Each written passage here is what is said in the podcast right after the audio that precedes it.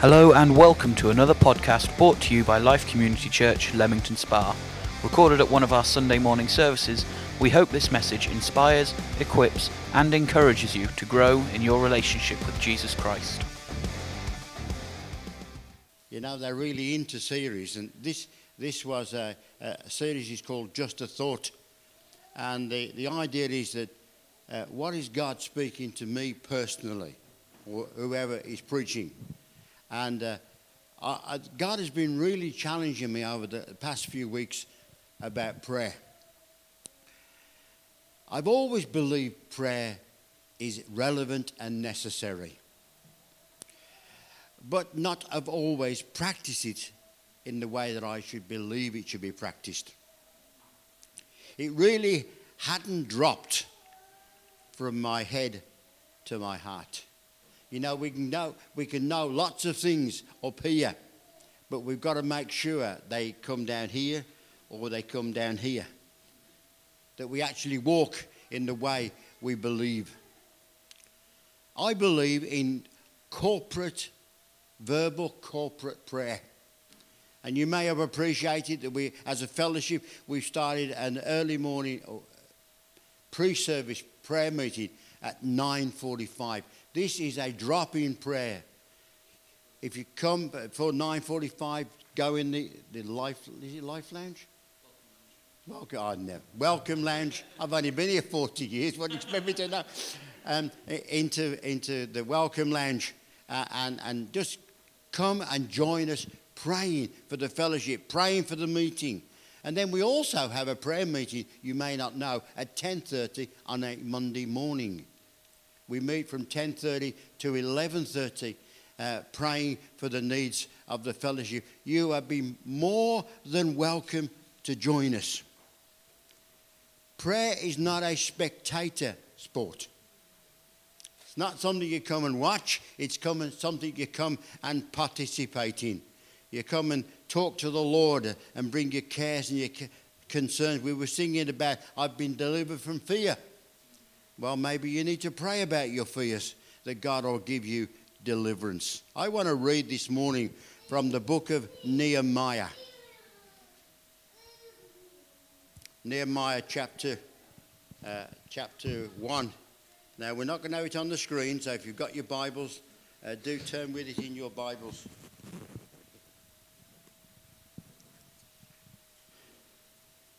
The words of Nehemiah, the son of, oh, I'm not going to pronounce his name.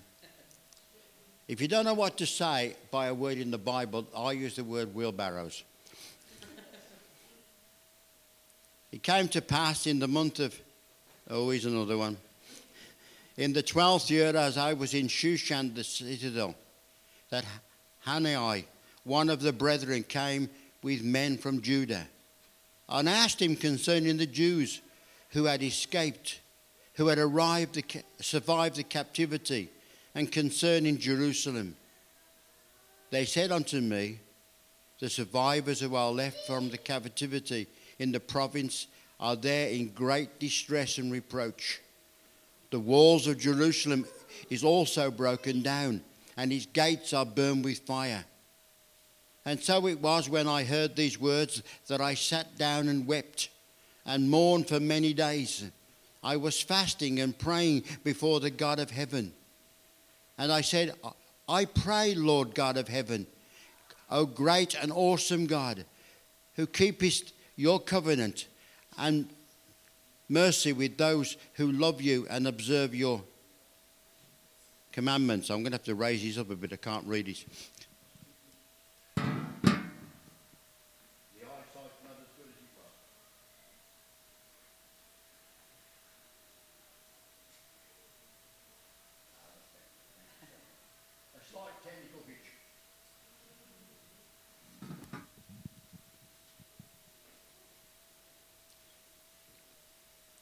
Who keep your covenant and mercy with those who love you and observe your commandments. Please let your ear be attentive and your uh, eyes open that you may hear the prayer of your servant, which I pray before you this day. day and night for the children of Israel, your servants, and confess the sins of the children of Israel, which have sinned against you.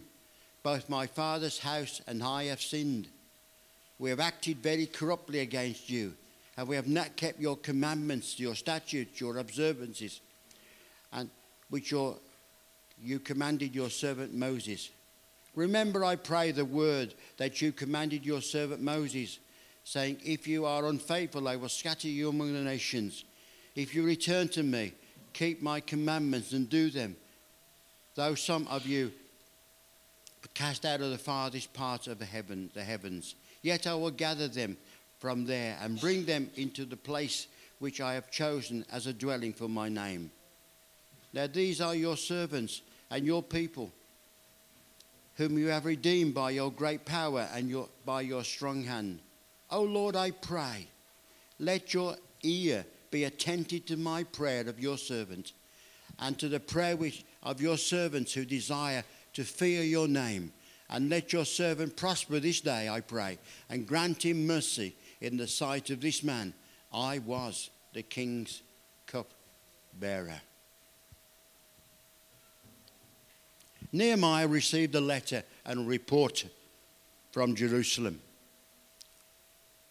he heard a report about the fact that the walls of Jerusalem were broken down. The people were destitute. And it was when he heard the words about the walls of Jerusalem, he said, When I heard this, I sat down and cried. I refused to eat for several days, for I spent the time in prayer to the God of heavens. Nehemiah was not a priest, he was the king's cupbearer. He was touched by the needs of Jerusalem, they affected him deeply in his heart. The Bible says he cried. That's challenging, isn't it? When we last time we cried over personal somebody's personal circumstances, over a situation that we've heard.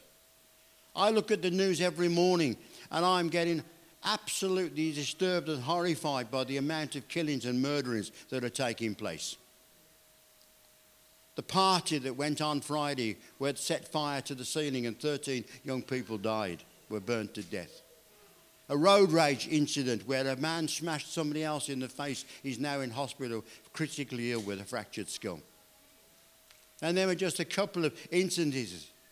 But do we cry over these things? He cried. He refused to eat. He spent time in prayer to the God of heaven, the Bible declares. In fact, the, the Living Bible puts it like this Listen, my prayer. Hear my prayer. Listen carefully to what I say.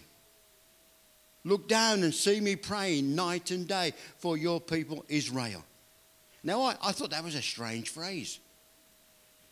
Asking God to watch him, to look at him, see him praying. In, fact, I only found it in the Old Testament, I've not found it in the New Testament.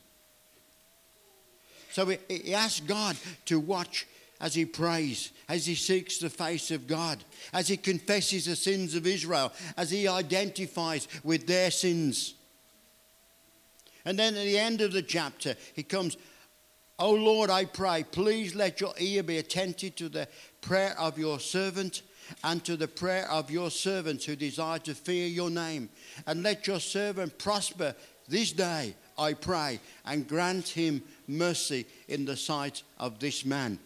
And as you read that, it isn't until you come to chapter 2 that you can actually appreciate what Nehemiah is praying. He's really wanted to ask his boss for a leave of absence.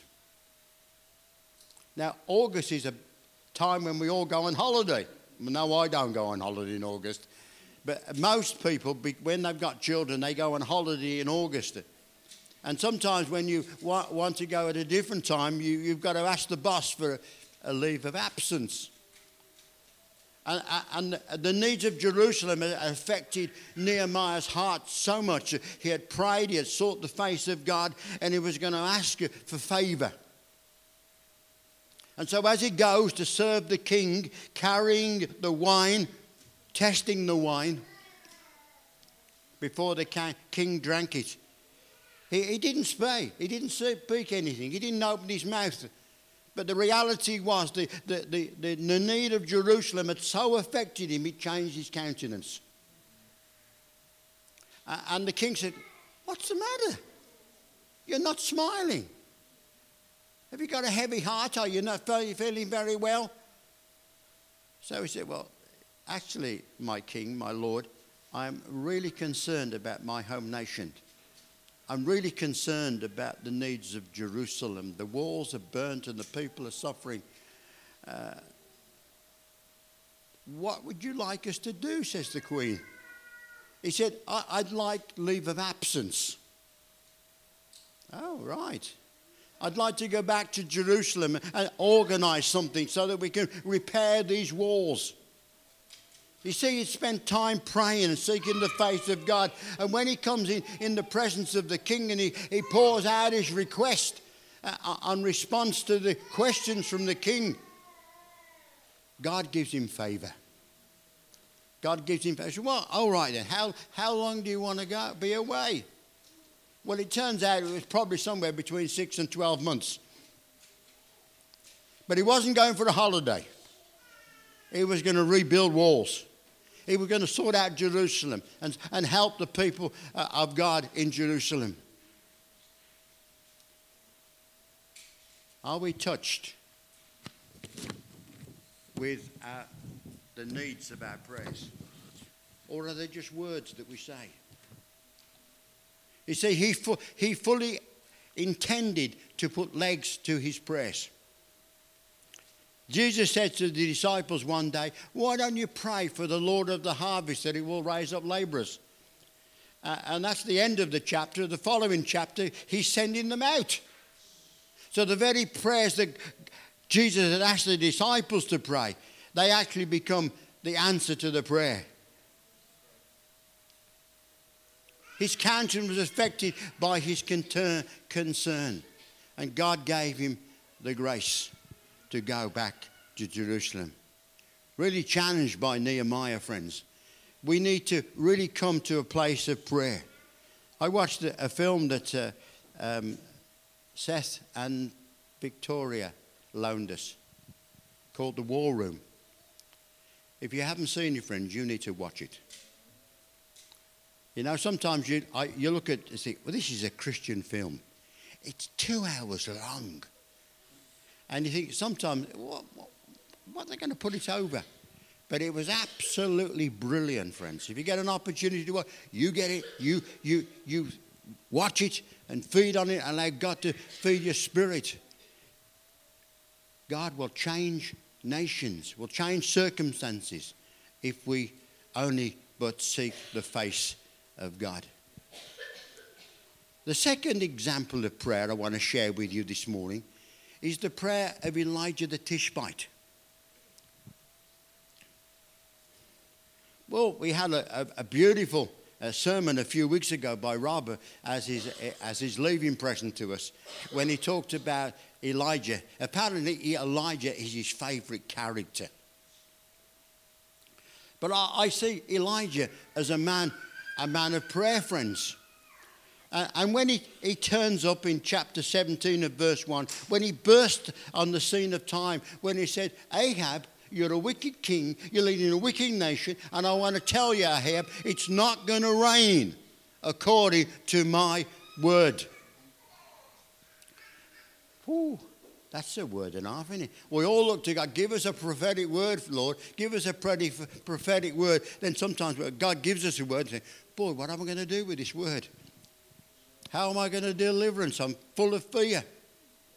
Well, maybe Elijah was full of fear, but I want to tell you, friends, that Elijah prayed for six months. It wasn't the case he got up one morning and he, he sat down and started to talk to the Lord, and God said to him, I want you to go and tell Ahab that it's gonna, not going to rain according to the sins of the people, because of the sins of the people. Oh, that's nice. He didn't just blurt it out, friends. He spent time praying over it, spending time waiting upon God, saying, God, is what I've, you laid on my heart the, the, the, really the word from the Lord? And Lord, not only is it not only for a word from the Lord, Lord, when is it the right time to deliver that word? And so we prayed about it and prayed about it and waited upon God and sought the face of God, to, uh, making sure that what he got to say was the right thing. Now, you, you can imagine that, can't you, friends? You, you wouldn't want to go up to Queen Elizabeth and say, I want to tell you, Queen Elizabeth, you're the Queen today. I want to tell you, Queen Elizabeth, it's good because you're a naughty girl, it's not going to rain for three years. There's not only not going to rain, there's going to be no dew. She's going blushy now.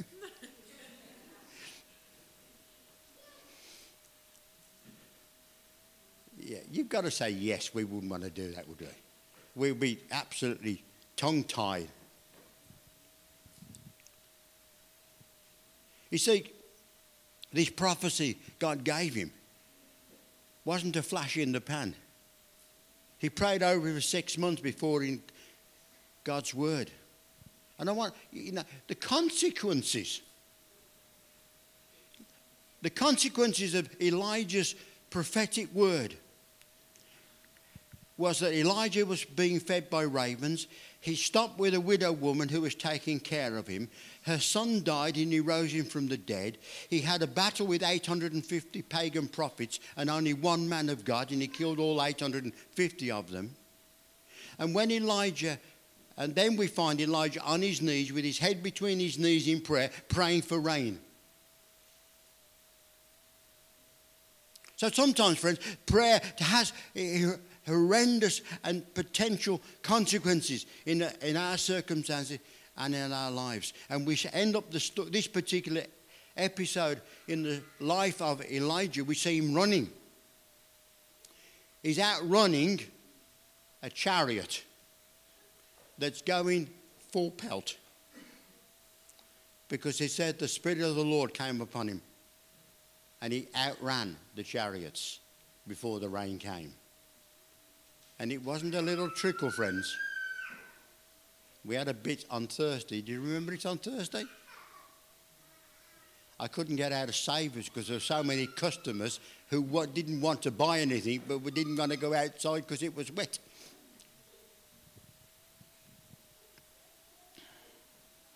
He says to Ahab in chapter 18 and verse 41 Go up, eat and drink for there is a sound of the abundance of rain. The sound of abundance of rain was a cloud that big. Would you have said we were going to have a, a, thunderstorm beyond all imagination with a cloud that big? You'd have wanted to get a bit darker. But Elijah knew. Elijah knew. Prayer number three. Now, this is probably, may well be a bit of preacher's license.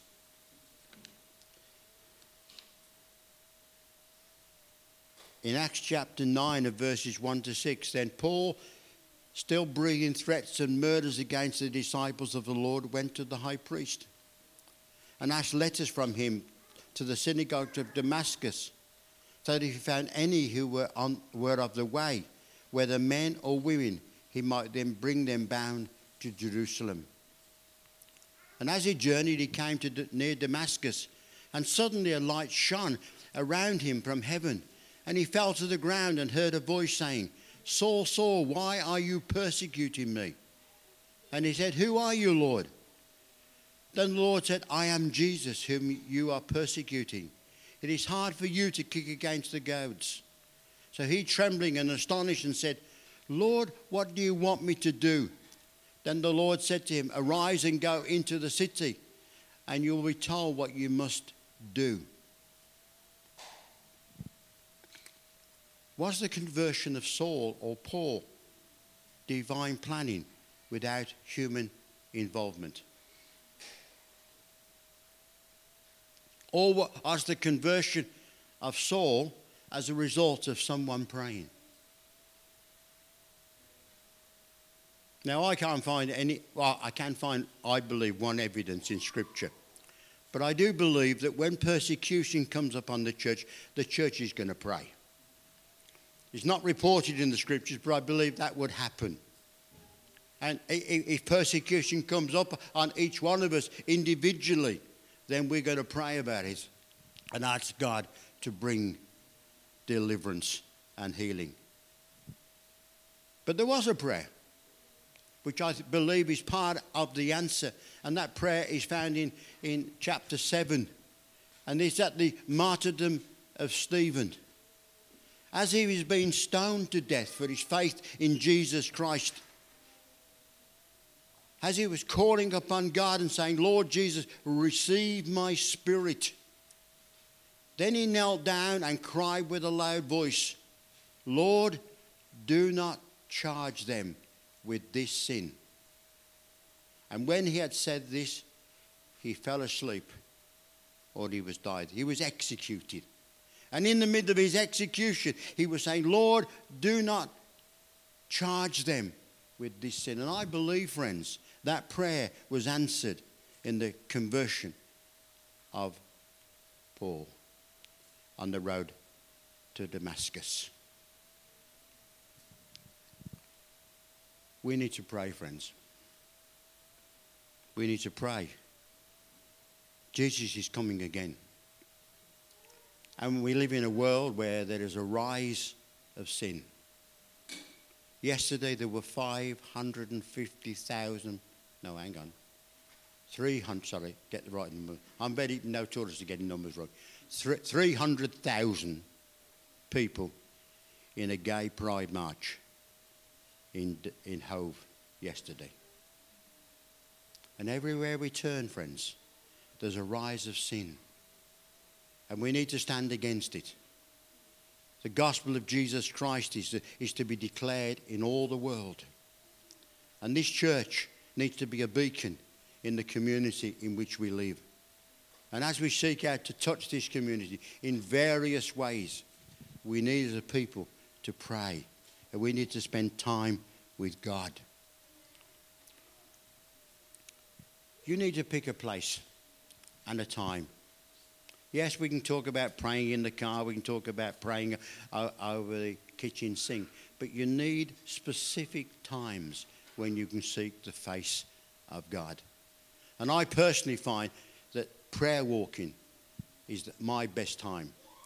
If I go into the lounge and sit down with my Bible in my hands and, and start to pray, I can guarantee in five minutes I'm back to sleep. I, I haven't found it yet that I've gone to sleep walking.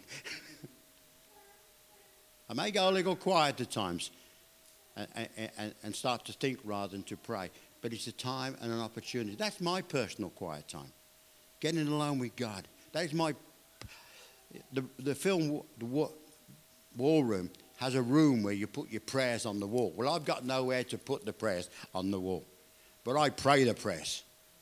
I pray every day for this congregation, for Lorna's, Lorna's situation, for, for Dave and Leanne, and, and Rob and Laura, and Dave and Emily, and, and Chris, and every member of the fellowship, praying God that will bless them and use them, and that cause this community of, of God's people to touch the community outside. We, uh, we have great needs in this community, friends. And we are the people. Nobody's going to get them right with God unless we seek the face of God for them and seek opportunities. So we need to be men and women of prayer. That's what God's speaking to me about, friends. He may be speaking to you about something else, but that's what God is speaking to me. This is just a thought. Just a thought. What a thought! Prayer, what a thought. One of the fundamental basis of our relationship with the living God, seeking Him on a regular basis. May God bless you. We hope that you enjoyed this message. For many more resources and for more information, visit our website at www.life-cc.org